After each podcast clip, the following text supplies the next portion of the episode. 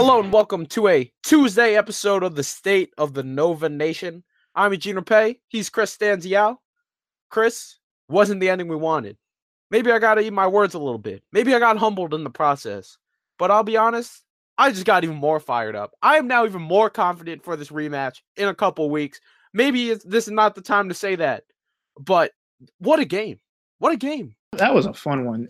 I got to say that was like probably the first game all year where I was actually getting fired up after like some made shots like that, that Pascal three to bring it within one uh, towards the second half, uh, late in the second half. Like that was probably like the first time all year. I was like, all right, this, this is great. And I, I got to say, I, I am pretty impressed with the fact that this team was able to come back from, what was it, fifteen points down to have a shot, at least have a shot at the end of the game.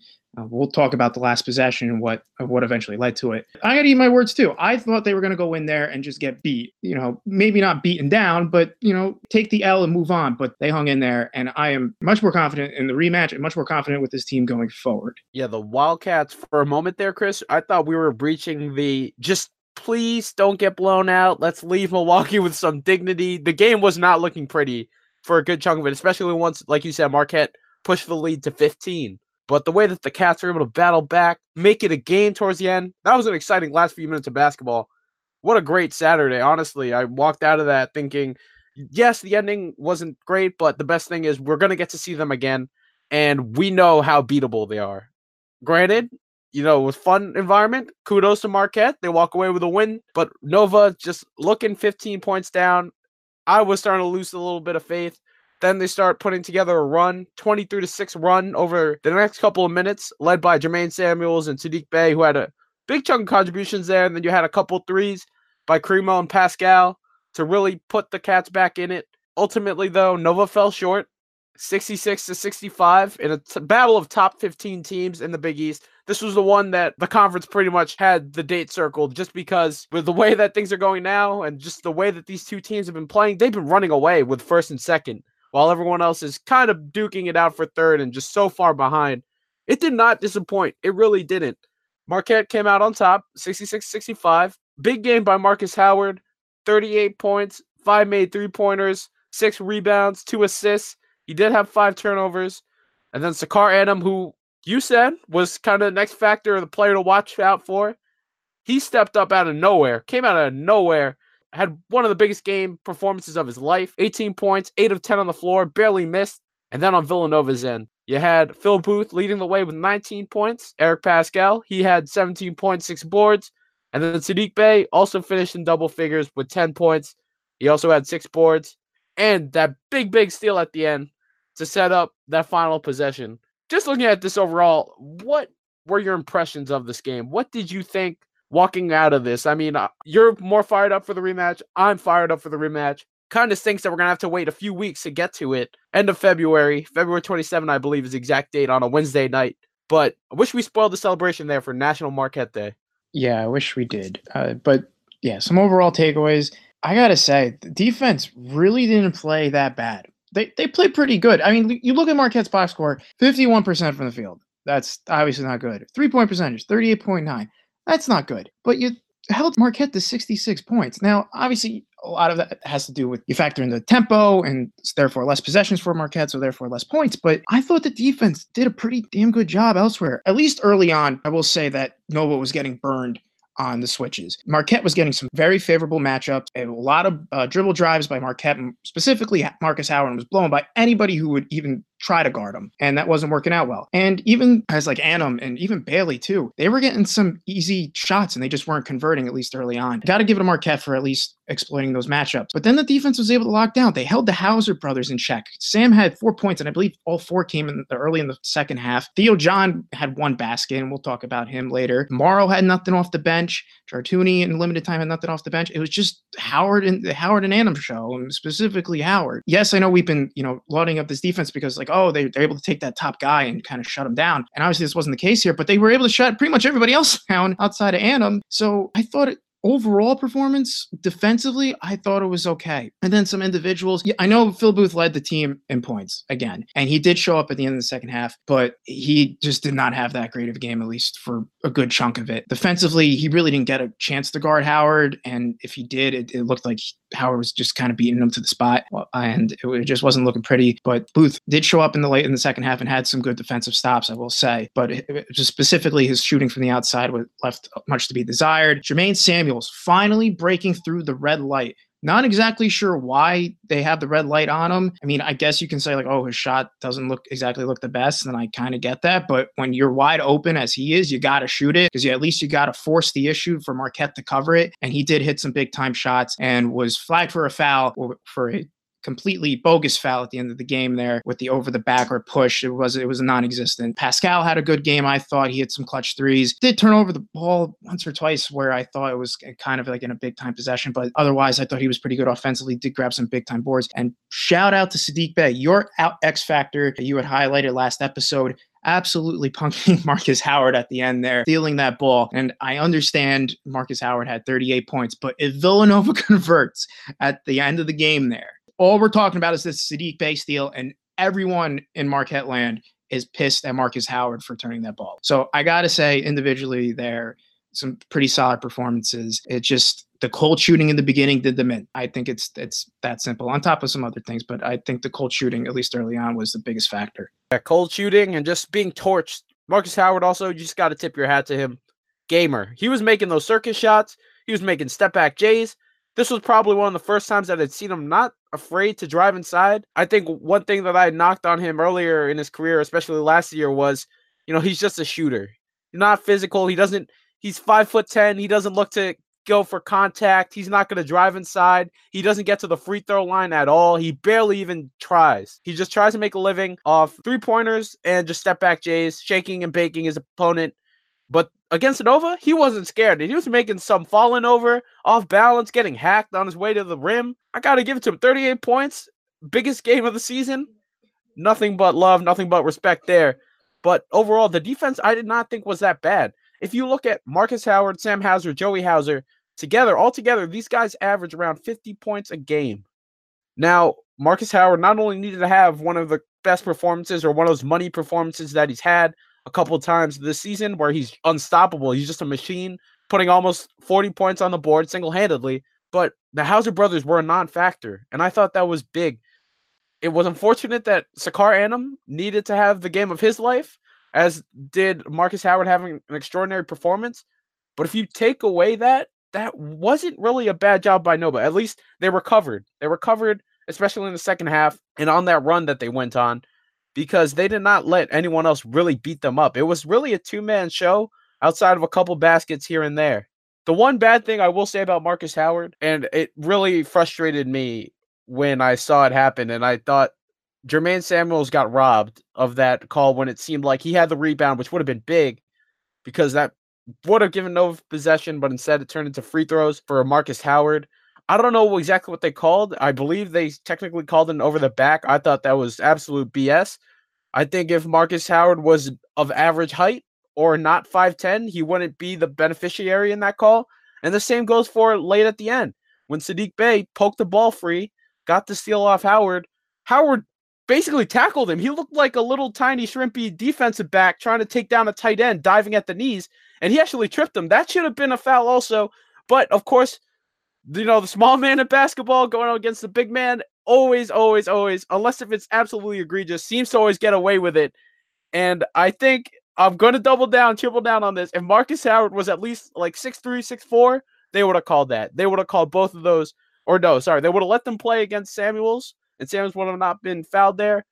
And then Sadiq Bey would have been fouled, and then he's going to the line for a couple big free throws, which could have possibly put Nova up. See, I'm going to disagree with you there, and I think it's because the refs really wanted to let them play at the end. I, I'm not I'm not saying there was anything, you know, for to say like, oh, there should have been a foul at this possession or that possession, but at least when, we, when we're going to talk about the, the last possession, a lot of people were like, oh, well, why didn't Phil just go up strong and try to draw a foul? Do you really think they're going to call a foul there in the, in the waning seconds at Marquette with that fan base? Like, it just... just didn't feel like they were going to call a foul at all. And then it didn't seem like they were going to let this game come down to the whistle. At least that was the vibe I was getting towards late in the game. So I think they were just going to let them play a little bit. Now, I don't know why they called that foul on Samuels then if they were going to let him play. But then again, I don't know. I, I just have a hard time seeing the refs trying to put the game on the line in Villanova's favor at Marquette. If they were really concerned about letting them play, they would have not called that foul on Samuels with like less than a minute left. I thought that was just horror. That one yeah. got me fired up. And I know it got a couple of those basketball guys on Twitter like Jay Billis and uh, what's his name? What's his name? John Rothstein. He was... He was fired up as well. Oh, they were they were actually in agreement with us. Oh yeah, yeah, yeah, yeah, yeah, yeah, yeah. Oh, yeah. Wow, they, as soon funny. as the call went on, you know, those guys sounded off on Twitter, and uh, there were a lot of people that seemed to agree with them. And of course, as you could imagine, the people who disagreed with them were Marquette fans. Thoughts on the last possession? Thought Phil Booth could have, you know, at least maybe floated one up there after he was kind of given the lane, or maybe after the ball's kicked out to Jermaine Samuels, uh, a little bit more aware, could have gone up with the ball, at least earlier on, instead of, you know, kind of throwing up a little desperation shot. But I mean, obviously it did not happen. So what, what were your thoughts on it? So there were a couple things on that play. I thought twelve seconds, you got to think, wow, that is, this is a great spot for Nova. You got momentum surging on your side. twelve seconds is more than enough time to make anything happen, which is kind of what made this so stinging of a blow at the end, because there was all the time in the world to like get something going. And there were options on that play. You had, once Phil Booth turned the corner and got the screen from, I believe that was Gillespie, he was now driving inside, and he had the lane to himself. Now, you see a Marquette defender, I believe that was Ed Morrow or Theo, no, it wasn't Theo John, he fouled out. Ed Morrow, he's lurking under the basket, but he has time. He's got all the time in the world, and I thought, okay, we're going to see a Phil Booth take over the show. I, I know Colin Gillespie is wide open off that screen.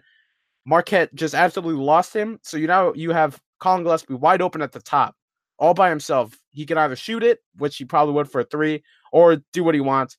So I was thinking, okay, Phil might either kick this out, but because it's Phil Booth and just the way we've seen him play this year, it's his time. It's his time. And so I was expecting him to not give it up, but I was definitely expecting a shot. I was surprised with the way that you could tell he drove inside and he knew that he was driving way too far in and he needed to get rid of it. Absolutely unfortunate, because I really wanted a runner there. I wanted a running floater there, something, anything, because he had a good look at the basket. Ended up just haphazardly or desperately throwing it back out in hopes to just keep it alive. Jermaine Samuels gets the ball, hesitates a little bit. We're thinking, shoot it, shoot it, shoot it, shoot it, shoot it. I don't know who gave him the red light during this game. Granted, we saw in the second half that he was able to break free of it, but there were a bunch of instances I can recall. You know, going into halftime was one, or just the amount of rebounds he would get run on the basket, and he had the free look at it, but he was looking to pass away. He needed, to, he just needed to shoot it there. The time is winding down. There was absolutely no time to pass it out. Fortunately, by the time he realizes this, he's now falling over and awkwardly shoots up a jumper, which is by no fault his own, because, you know, time's winding down. What else can you do? And he realized it too late. I really was very disappointed to see that nothing happened. But like I said, it just got me more fired up because the way that Marquette celebrated after the game was over, you would have thought they won the Big East tournament. You would have thought that mm-hmm. they were going to the Elite Eight. You would have thought that Dwayne Wade was on the court somehow. It was it was ridiculous.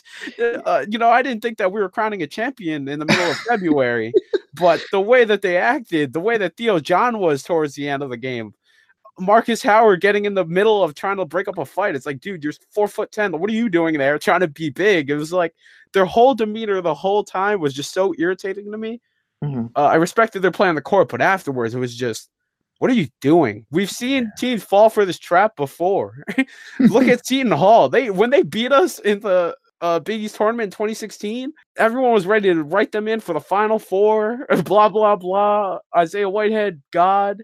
No, no, don't fall for this trap. This is we're going to be talking about this in a few months, and it's not going to end well. You know, it's it's funny because I'm I'm all pro fun. Like, I'm all for, you know, storming the court whenever you want to. I don't give a crap. I'm all for acting like you won championship or whatever. Like, I don't, I don't care. Like in baseball, I'm all for pimping out home runs, bat flips, all of that. So hockey, all about the big time celebrations, jumping into glass. But for some reason, I have to agree with you. This, this irked me a bit. I don't know why. I think it's just the fact that Marquette feels like they're just not up to par with Villanova, at least in the past. I, I just, I don't, I think that they view us like in a highly esteemed light, and this was their season. And I talked to my friend who went to Marquette, big time bas- Marquette basketball fan, and he put it perfectly for me. He's like, this is like the Patriots versus the Jets. Let us have this one. Let us act like the way we did, and you guys can go and win the championship again. And I'm like, eh, all right, that's fine. That's fair. Once he said that, it made sense to me, and I, I, I kind of took a step back from where I was, at least after the game. It was like, look at these guys celebrating like they won the national championship. It's one game in the middle of February. But once he said that, I was like, yeah, you're right. It is that kind of dynamic where it's Villanova just constantly beats down on Marquette, and then when Marquette does win, it's kind of a big ordeal because they just never do it against Villanova. Yeah, while this quote-unquote may be an off year, we are still the big ticket in town. We are still the big kid on the block. We are still the big boy on top of the Big East. So I get why everyone wants to beat us so badly, and you know, especially this year, I'm sure there were a lot of teams who thought like, ooh, Nova lost to Furman? Ooh, Nova lost to Penn? This is our year. We're finally going to get that chance. But then as we saw in the first ten conference games, no, th- this is still Nova's conference. This is still very much the Wildcats' thing to win or thing to lose. Everyone's still got to go through them. But I'm with you. I'm all for bat flips. I'm all for making it fun, as long as it's not a ridiculous celebration. Like, I love the crafty things that you see teams come up with in the end zone. I love dances and all that. But I was so irked. And I think not only was it because maybe it was like a little excessive, but this team was so beatable. It was so beatable, and you had Theo John being a fake tough guy towards the last few minutes, and I think that was like the turning point for me, or that was getting the ball rolling in terms of my uh, aggression or just wanting to win or wanting to shut them down so badly. But, yeah, I mean, you got to let Marquette have it. I mean, I, I congratulated a couple of my friends that I know that have ties to Marquette. It, it was a big win for them on National Marquette Day, but yeah, I was I was definitely irked by that, even though normally I wouldn't have a problem with that. I don't have a problem with court stormings, this and that. Like when Butler did it on us, I wasn't too upset. When Penn did it, I wasn't too upset. But something just rubbed me the wrong way, and I think it all starts with Theo John. Let's be honest, he's yeah. a villain. We were defending him a little bit on the last time. We're like, oh, no, he didn't mean to be a bad guy towards Jalen. No, no, no, no, no. His true colors were out. He is actually a bad guy.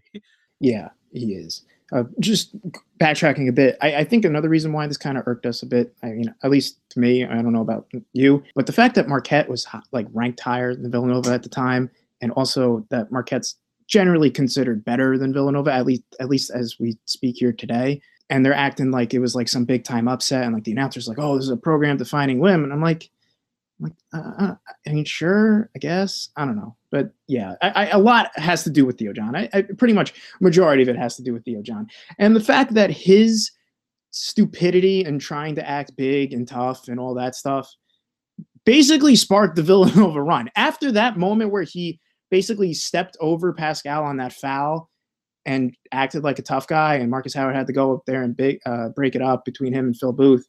That started a run. That started the whole thing. Cremo hit a three the next possession, I think it was, or it was the possession before or something. And that that was it. And Villanova ended up having the lead at some point later on. So your fake toughness basically handicapped your team because it got it woke Villanova up, basically. At least that's how I viewed it. We were discussing off air that it kind of felt like Villanova was just kind of sleepwalking a bit. At least halfway through the second, it was like, all right, let's just get out of here and not lose by twenty. But once that happened, I think that kind of woke everybody up. I think Phil Booth got fired up. And as a result, Phil Booth had a great end of the second half. So shout out to Theo John for basically making this a, a one-point game. Yeah, and you know that all the students will definitely be looking forward to that Wednesday night game. Like, yeah, it'll be at nine p.m. Yeah, it'll be late. Yeah, it's the middle of the week, but it's going to be quite a game. I know we talked about how anticipation in terms of leading up to the Michigan game was high. This one will definitely be higher than that. I would love a ticket to the Pavilion for that game. Oh, man, that would be quite the game to watch. Mm. But, yeah, Marquette, like we said, they need a they need a chill. Seton Hall fell for this trap. Do not do that. Word of advice: do not fall for this trap. Marquette, especially, man, they've only been to the N C double A tournament once under Wojo. Yeah, it was. They yeah, once. Yeah, because last year they were N I T. Yeah, eventual Final Four contestant, South Carolina. Yeah. So, so, still more work to be done, buddies. Still yeah. more work to be done. Yeah. I remember when Nova was on its way back up. And then we thought, oh, yeah, this is the year. And then came UConn. And then came N C State. And then now it was just humble pie until we finally actually get somewhere. yeah, you just gotta, I'm not gonna say act like you've been there before, but just, you know, don't fall just, for the trap. Just, yeah, just calm it down a bit. They they understand though. I, I think I think they get it. Like I think they were just really hyped. It was a great game. It was a great game to get emotional about. I don't know. We'll see if it if it means anything for them because they seem to be an emotional team. That's because Wojo's an emotional coach. I mean, that's not a fault. I don't. I really don't view that as much of a fault. I think that's just how he is. So we'll see how that plays out for Marquette. Obviously, I would like to see them do well for the Big East's sake, but for Theo John's sake, um, yeah, I wouldn't. I wouldn't mind them taking another L. It is so far just Nova and Marquette. I know bracketologists got other teams creeping in, this and that, bubble, fringe, whatever. But so far, these two teams seem to be the surefire bets. Honestly, though, although it did irk me a little bit that they were celebrating like they won the championship, I did not walk out of that game angry. I was very happy with the way that Nova was able to fight back because that game seemed doomed middle of the second half. I was very happy with that, and honestly, my hype and excitement for the rematch supersedes any other emotion that I felt after that game. But we're going to have to see. We're going to have to wait and see. We got a couple games in between, and we got a while away before that comes. And they got a few more games as well before we meet again. So, but like we said last time, both teams just need to take care of business, and hopefully we build up even more hype for this rematch. But great one-point game. Hats off to Marquette for the win. Nova, thankfully, we're still in first place, so not all hope is lost. There's no reason to panic. Kind of felt like the same way it, it did with Kansas in that it was a feel-good loss, if that makes any perfect sense, because just the game looked doomed. It looked like it was going to sputter out of control.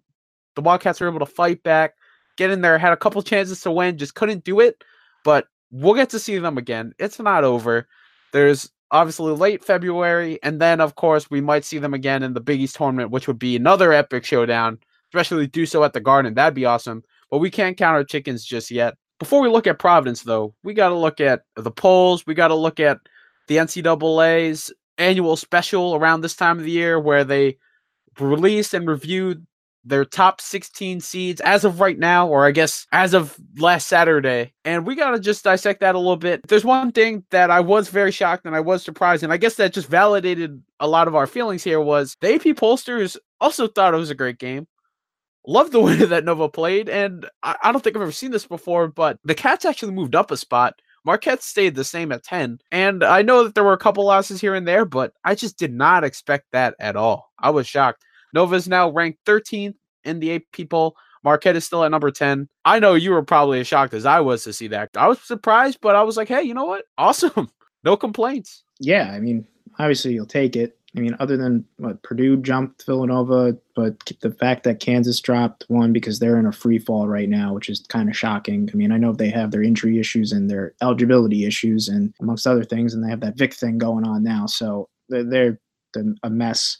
And Virginia Tech falling eleven spots. It, that's that's pretty stunning right there. That was just a horrible week for them. But yeah, I'm shocked that pollsters actually bumped Villanova up one after a loss. I think, like you said, I think it's just the perfect storm of just everybody else just kind of having mad weeks and two teams having pretty bad weeks. And yeah, Villanova just gets bumped up. So I, I don't know. I'm fine with it, obviously. I don't really think it matters all that much, though. We, had, we just had that top sixteen show come out, so I think that's the one that we should probably focus in on more. Yeah, the N C A A has done this now for the last couple of years where around this time of year, about a month left before we start talking about brackets and have that conversation for the real deal, they now release their top sixteen seeds, top four teams in each region, as if if the N C A A tournament were to start right now, what would it look like? It's just a progress report.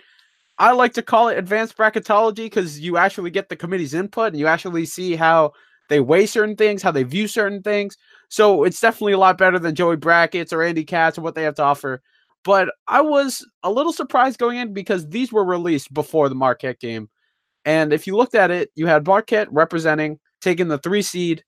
But then you also had Nova, who I was expecting to maybe squeeze in as a four. They were out of the picture completely.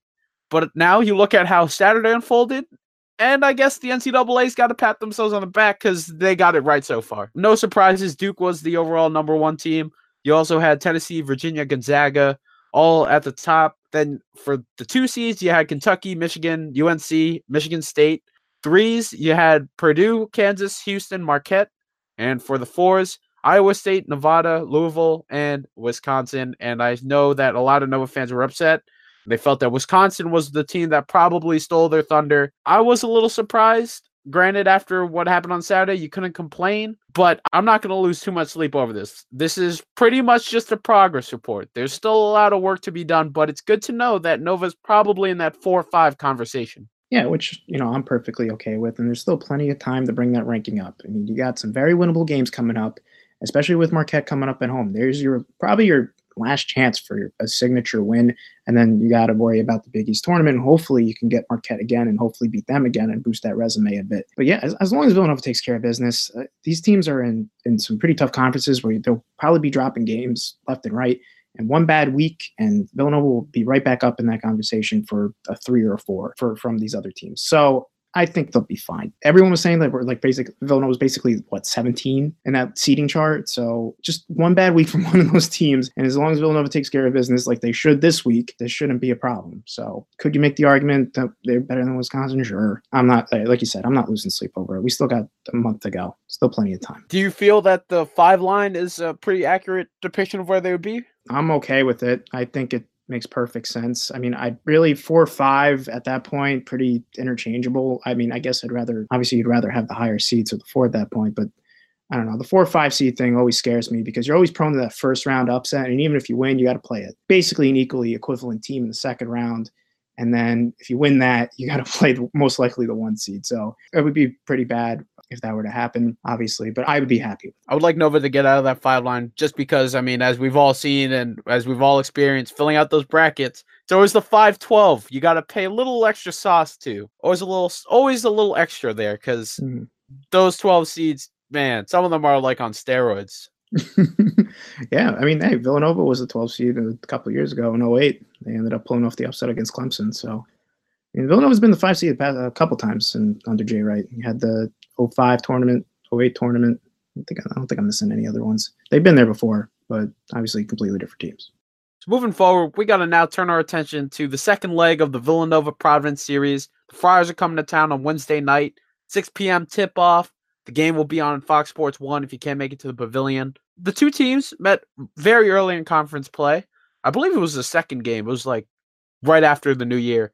And Nova was able to win on the road at the Dunk, one of the hardest places to play, as we all know. They beat Providence sixty-five to fifty-nine. Nova had that really hot start. And then for a little bit, you look, you got a little scared.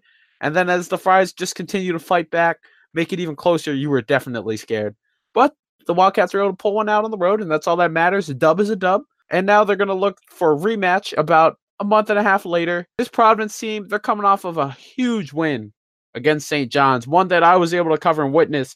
Now, we know that Saint John's, as talented as the roster it is, very unpredictable. But I did not expect Providence to just destroy Saint John's the way that they did last Saturday. While we were all prepping for Nova Marquette, that game was going on at the Garden. And the Friars got a big win, seventy to fifty-six. They're going to look to take some of that momentum, that road momentum, over to the Pavilion.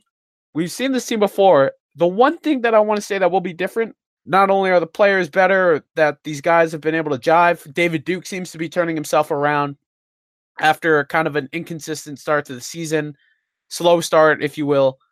But he seems to now be that freshman of the year that the Big East kind of anticipated him to be. But aside from that, you have A J Reeves, who is now healthy.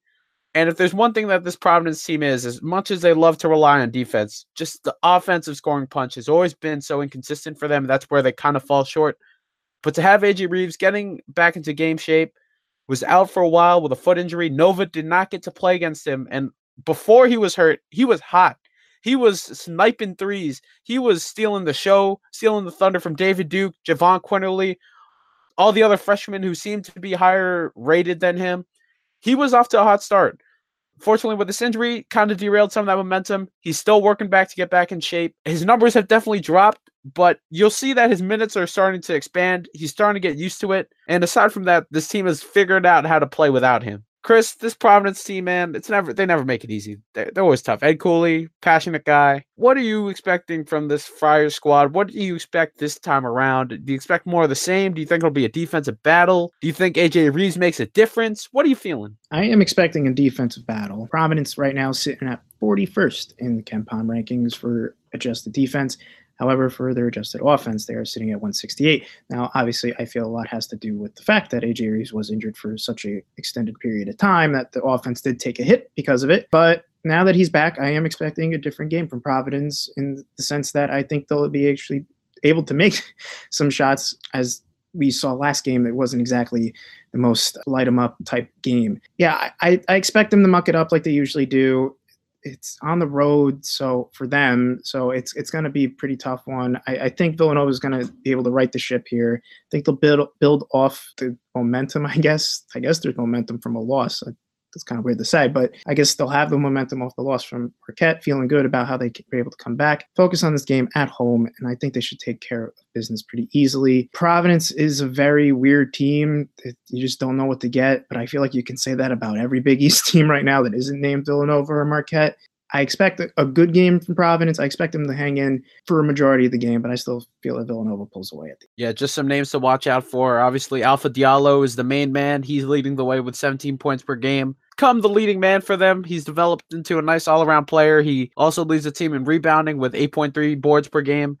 Solid shooter. He's definitely expanded his range a little bit. I thought that, you know, he was definitely a guy that I liked earlier in his career, but now as he's growing older, maturing, we see him start to take that leadership role, and he seems to be doing a pretty good job so far.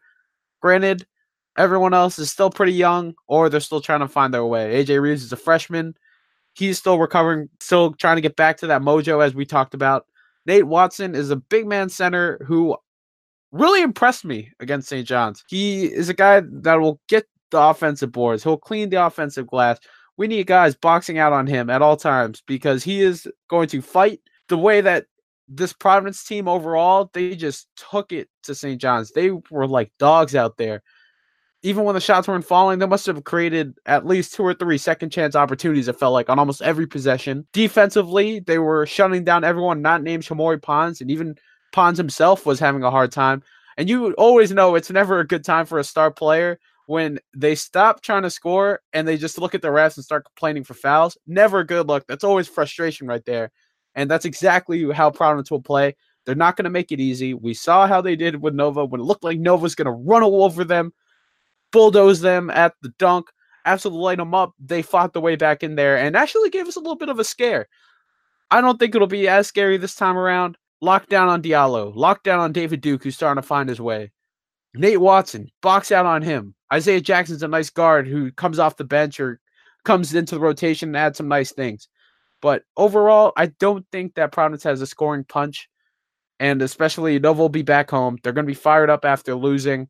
I get what you mean. There, there is something to be had coming off a loss. And I know that Nova's lost back-to-backs twice this year after not doing it in five or six seasons.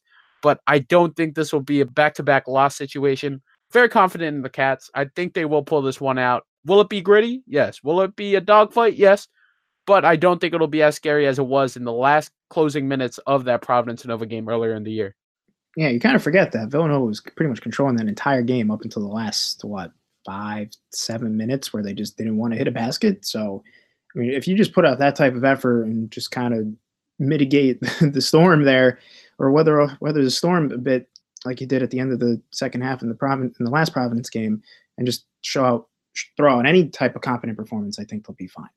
So, I'm expecting a dub. I think you're expecting a dub. That'd be a great way to get back on track. Ken Pom is also expecting a dub. According to Ken Pomeroy, the numbers man, Nova is an eighty-four percent favorite to win, and I like those odds. I'm feeling pretty good about this game on Wednesday. Once again, it'll be at six thirty p m on Hump Day. If you can't make it, it'll be on Fox Sports one.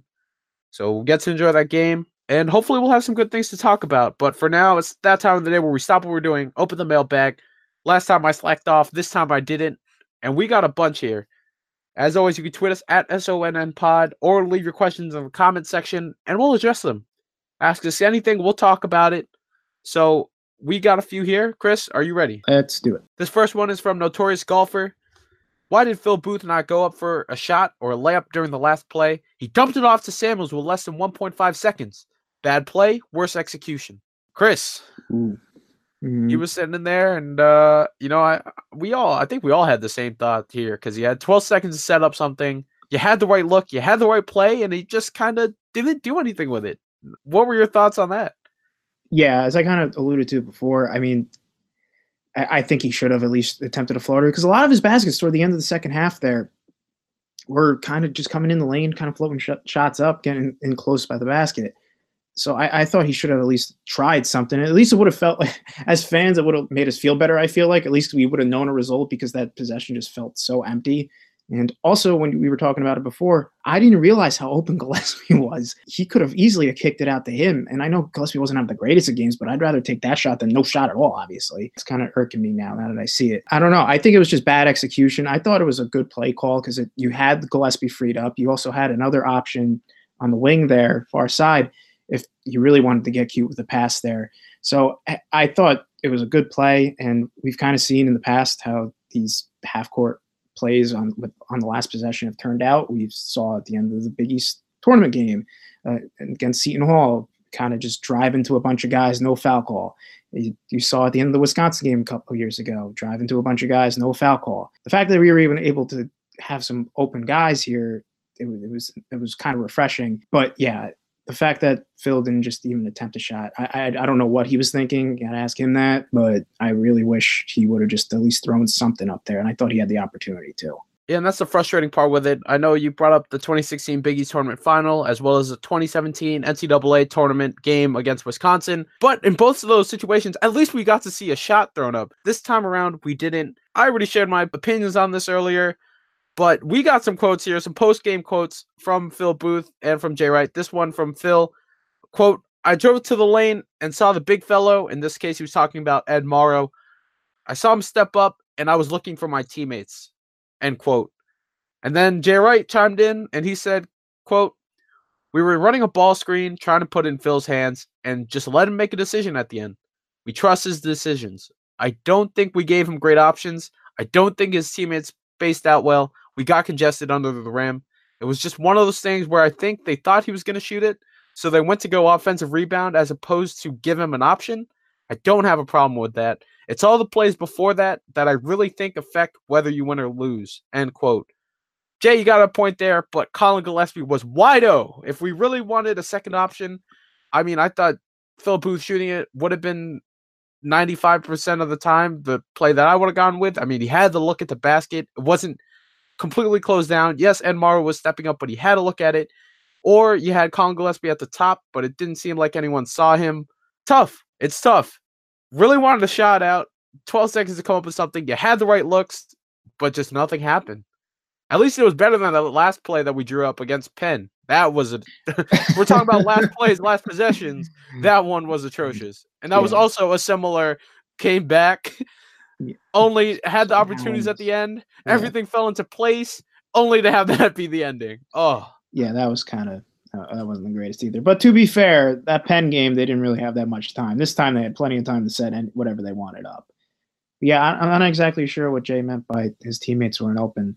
I mean, like you said, Gillespie was wide open at the top there. I mean, and I didn't even notice that until now, until you mentioned it a couple of minutes ago. I had, I didn't even pay attention to that. So, I mean, maybe he just overlooked it, but he's the one who drew up the play. So, I, I don't know. Phil should have just shot it. I've seen the last possession four or five different times now. I didn't even pay attention to who was trying to set up for a rebound or what. I know Jermaine Samuels obviously was around the basket, so, you know, he was in rebounding position. But my eyes were just drawn. My eyes were just drawn to Phil Booth, obviously, beating his guy out to the corner, having the free lane. And then second, my eye was also on Colin Gillespie, who was just wide open by himself. I know Jermaine Samuels was obviously in position to crash the board. Can't speak for the last two guys, but there were options on the play. Unfortunately, nothing happened. Guess it's a brain fart. I mean, I know that there were some people in the comment section saying that, quote unquote, this is a blow to the legend of Phil Booth, the legacy of Phil Booth. Let's not let's not get carried away here. Let's not overreact. The oh. the dude won two national championships, was a big reason for the twenty sixteen one. I don't think that him having a brain fart with twelve seconds to go or five seconds to go is gonna, quote unquote, tarnish his legacy in the middle of February of the regular season. Yeah, I'd say that's a little bit far. This next question is from Aaron. How do you account for the sudden change in Samuel's shooting?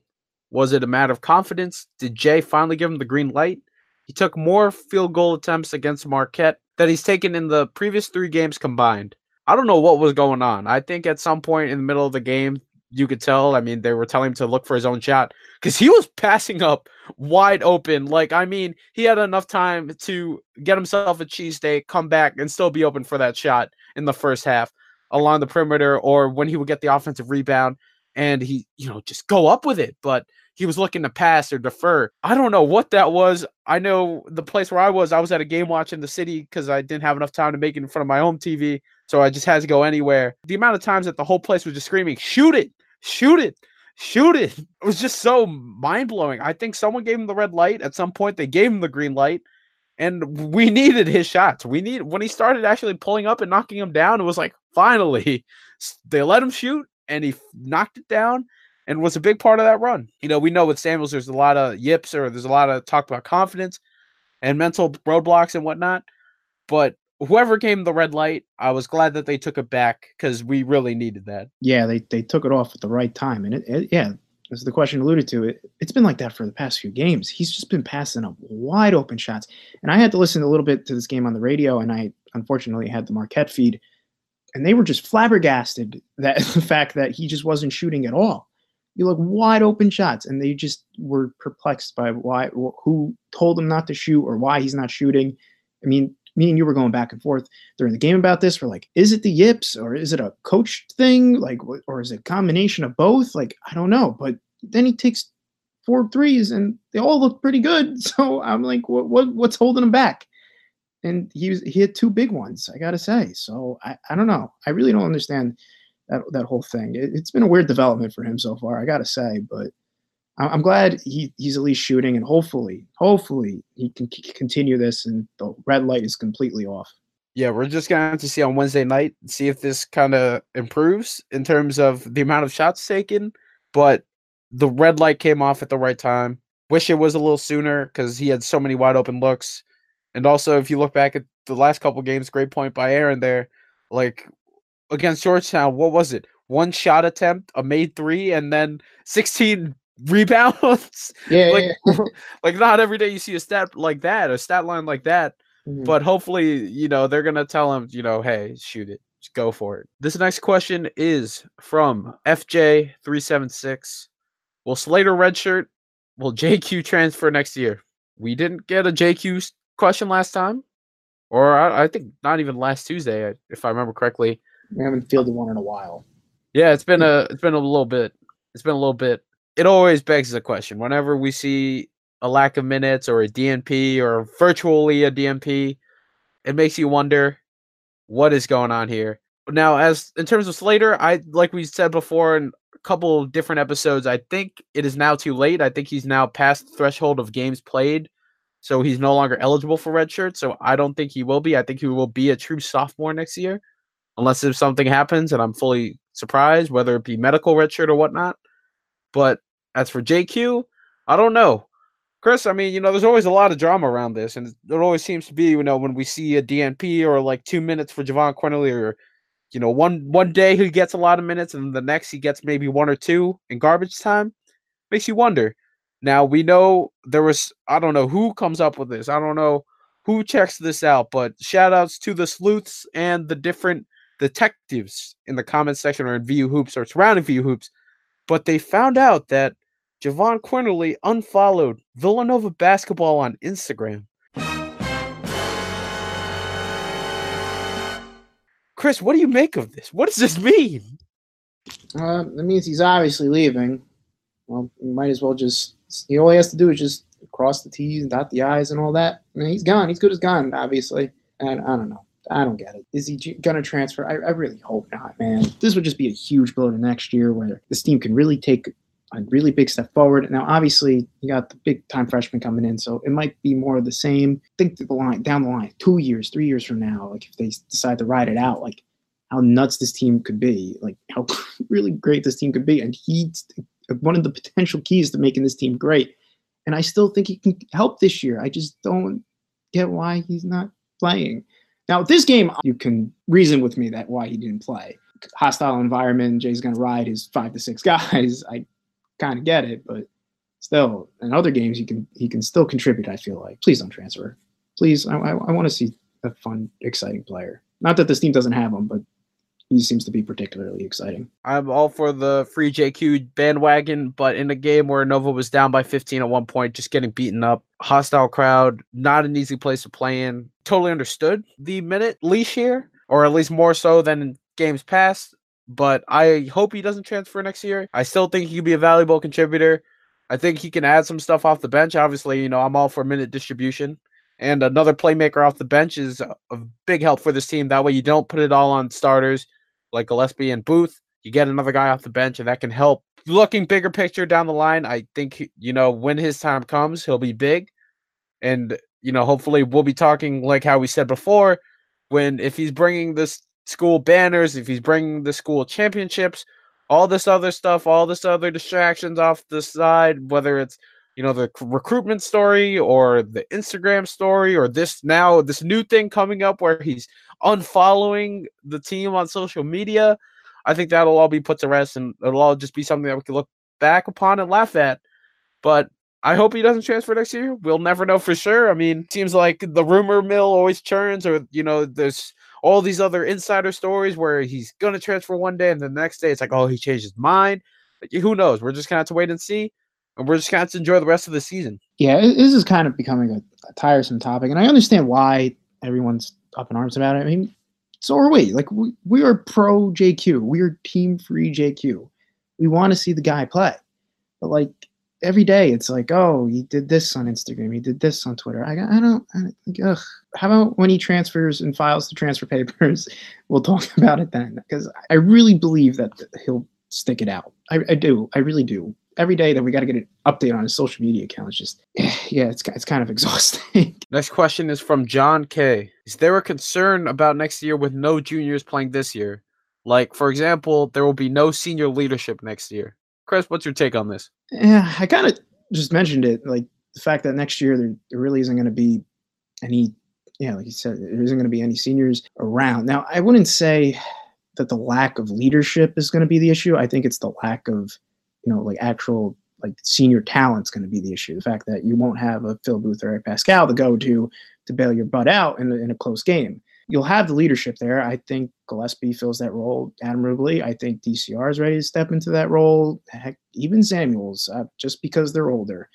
And we'll see with the current freshmen right now. We'll see if they're, they're any of them in the next offseason will take a, take on a leadership role. So I don't I wouldn't say the leadership's going to be an issue, because I still think that comes from the top. I think the coaches are doing a great job, and then it'll trickle down. But I think the lack of senior talent is going to be the issue next year. It's tough. I remember last year, even writing, you know, we had features written on V U Hoops and pieces about there were no quote unquote official seniors last year. You had Jalen Brunson Junior, Mikael Bridges, redshirt junior, Phil Booth, redshirt junior, but there was no one who was officially a senior. Like, yes, I know academically this and that, but we were wondering, you know, there's no official seniors on the team. Will that be a problem? And as we saw, they won a national championship. Granted, they had some great talent, and that might be the difference between being in that situation next year as opposed to twenty eighteen, because you had a couple guys go to the N B A. You have Eric Pascal, who now is looking, you know, like a potential draft pick. Uh, I know that the word seems to be late first, early second, or anywhere in that range. Phil Booth is definitely going to get a look once he's done. I don't know about drafted. I mean, he's playing his playing his butt off, so, you know, he can definitely sneak into the conversation. I know a couple different guys on Twitter on Saturday were sounding off about him being a pro prospect, possibly being the best prospect from that Marquette Villanova game. That also, you know, drew some heads and got the fire, got the chat going, fired up the chats and got people going. So I think next year, like you said, I don't think it'll be more so senior leadership. It will be about talent. I think that there are guys who are ready to step up. You have Colin Gillespie right now, who who's already a captain from what I hear. Demir Cosby-Rountree, just from when I've spoken to him, when I've interacted with him, he seems like a very mature guy. He seems pretty wise behind his years, but he's also, he seems like he could be a vocal guy. So I can see him also taking up that leadership role. So I think Nova will overall be fine, if we're being flat out honest here, in terms of leadership. I, I don't think yeah. there'll be a question there. It'll just be getting the pieces to fit. Yeah, I one hundred percent agree with you there. Last set of questions is from our guy, S N N J Q, Jerry Quinn. First question from him is, if Samuels makes shots, how do we lose? Provided our seniors deliver an average performance, but how? Well, uh, I think as Chris alluded to, there was the slow start in the beginning, which was no fun. I mean, anytime Nova has a slow start, it's never a fun time. But you also had the defense early on that was just a little sketch. I mean, Nova put itself in a hole early. Marquette was getting what it wanted. Villanova wasn't making shots, and that killed them. Early on, you know, I thought that the way that Nova was able to keep it, like it was like twelve nine, twelve twelve, very low scoring halfway through the first half. I thought the defense was fine. It was just giving up the looks eventually to Marquette, letting them get those favorable matchups, and then just not answering back for a while. But you put that aside, you put aside Phil Booth having a slow start, Eric Pascal having a little bit of an up and down game until everyone got going until the run at the end. But honestly, I, I just give it to Marcus Howard, man. He just made the big shots. He made the big plays. It looked like he wouldn't miss. He was driving inside, finishing through traffic. Yeah, for sure. I mean, Marcus Howard, just he has the propensity to just go off thirty, forty, fifty, sometimes sixty points at a time. It, it's pretty it's pretty wild. And I think we kind of underplayed that in the previous show. We should, should have probably mentioned that to at least cover our own butts and possibly reverse jinx it. But yeah, you got to really just tip your cap to Howard with regards to that game. But with regards to Samuels' shooting, if he can just be respectable, he doesn't have to put up un ungodly numbers. Just be respectable from the field. They got opposing teams have to respect it and guard it. That's going to free up so many other things. I, at least I would feel like, don't you think? It would free up some other shots. It would free up some some matchups maybe, because as of right now, no one's guarding him. He's just there to just pass the ball off to whoever, and he everyone knows it's going to go right back to Phil Booth or Gillespie or whoever, whatever guards up there at the top. So if he can just hit some shots, they're going to have to respect it, and it's going to free up some other things, I would say. No? Yeah, it's like what Joel Embiid said about Ben Simmons shooting threes. It's like he has to do it just so opponents have to think about it, as opposed to, yeah. You know, you saw in the first half, man, there were so many looks at the perimeter where Jermaine Samuels was so wide open, and then he'd hesitate, and it's like, is he going to shoot? And then he passed it away. But Marquette didn't even flinch. They didn't flinch when he was wide open. No, they didn't even acknowledge him. They just knew he was just going to distribute the ball to the guard, and whoever was guarding the guard, Villanova's guard, uh, just would play over the top on him and just try to force a steal. It was pretty ridiculous. You knew it was coming, so... I just, he's just got to shoot more. Second question from Jared Quinn. Are we a lock for the one seed in the Big East tournament? I will say we're still in the driver's seat. Very much so. Very much in the driver's seat. Still the front runners here. According to Ken Pom and all the other math people and odds makers and all that, still looking hot for the one seed. I don't know about lock. I can't definitely say that yet, but I like Nova's chances the best. Yeah, as do I. And I think the next four games are, well, the next five games really are going to deter determine it for Villanova. I mean, you have Providence at home this Wednesday. Then you got three big road games in a row. At Saint John's, at Georgetown, at Xavier. They should win all four of those games that I just mentioned. And if they do, I mean, they'd be sitting pretty. And now, obviously, that Marquette game looms large because if you do lose that, Marquette will have the upper hand and the tiebreaker there. But I kind of feel that Marquette might just lose another one in there. And if that happens, they're done for the one seed. So I think as long as Villanova takes care of business, and even with a loss to Marquette, I think they still might be able to pull it out. It would still be tricky, but I think they could still do it. If you just beat the other teams, I think they'll be fine. Yeah, putting all the other teams aside, I think if Nova is able to beat Marquette and even the season series, I think Nova will be in great position, yeah. Just as long as they beat Marquette. Honestly, I think that's the game that the conference race will hinge upon, and that's including one, tr you know, tricky, unexpected loss somewhere in the mix. I still like Nova's chances, I but I think if they were to beat Marquette February twenty-seventh, I think we're going to consider that a lock for the one spot. Last question of the day, and from Jerry Quinn. What team are you not interested in playing again in the Big East tournament? Great question. Excellent question. Chris, start us off here. What, what are you feeling? What team would you not want to see again? Now, I am saying this w knowing that we have yet to play all the teams twice so far. So just based off some teams' first impressions and some teams we've played twice, I'm going with Georgetown. Early returns say Georgetown. Now, if Villanova goes into Georgetown next week and beats the crap out of them in D C, then I think my answer will go back to Creighton because they have played Villanova close both times. But Georgetown does scare me the most. I think their guards have the propensity to light up the scoreboard whenever they want to and play good enough defense. And Villanova struggled against them at home and without a really usable Govan due to foul trouble. And if Georgetown can avoid the foul trouble with Govan and get the guards to shoot better than what they did against Villanova at, in Philly, Georgetown scares the crap out of me. But like I said, depends on that second game, really. But so if I had to rank them, it, it would be Georgetown one, Creighton two. What say you? Uh, great answers. I was initially leaning towards Georgetown a little bit. I, I kind of had a feeling. But then I thought about it a little bit more. I will say Providence number one for the team I would least want to play in the Big East tournament. And that's just simply because of the history. If you look at Nova and just the rest of the teams in terms of conference realignment, there were two teams that really stuck out to me as just nagging thorns on the side. Now you had Seton Hall, who actually got to beat Nova pretty good in terms of the amount of teams in the Big East that have been able to beat Nova since realignment. I think Seton Hall's got to be leading the league or is tied with someone else. They've given Nova games. Even in times when Nova was able to win, you, you know, twenty seventeen sticks out to me when Nova was able to gut it out in the Big East semis. You had twenty fourteen in the first year of the quote-unquote new Big East when Seton Hall actually pulled off the upset out of nowhere. twenty sixteen, obviously, the Big East tournament final. Seton Hall won. But this year, I don't think Seton Hall is going to be a threat. So the second team that comes to mind in terms of nagging thorns on the side is Providence. Nova's been able to beat them in every single Big East tournament matchup since realignment, but it has never been easy.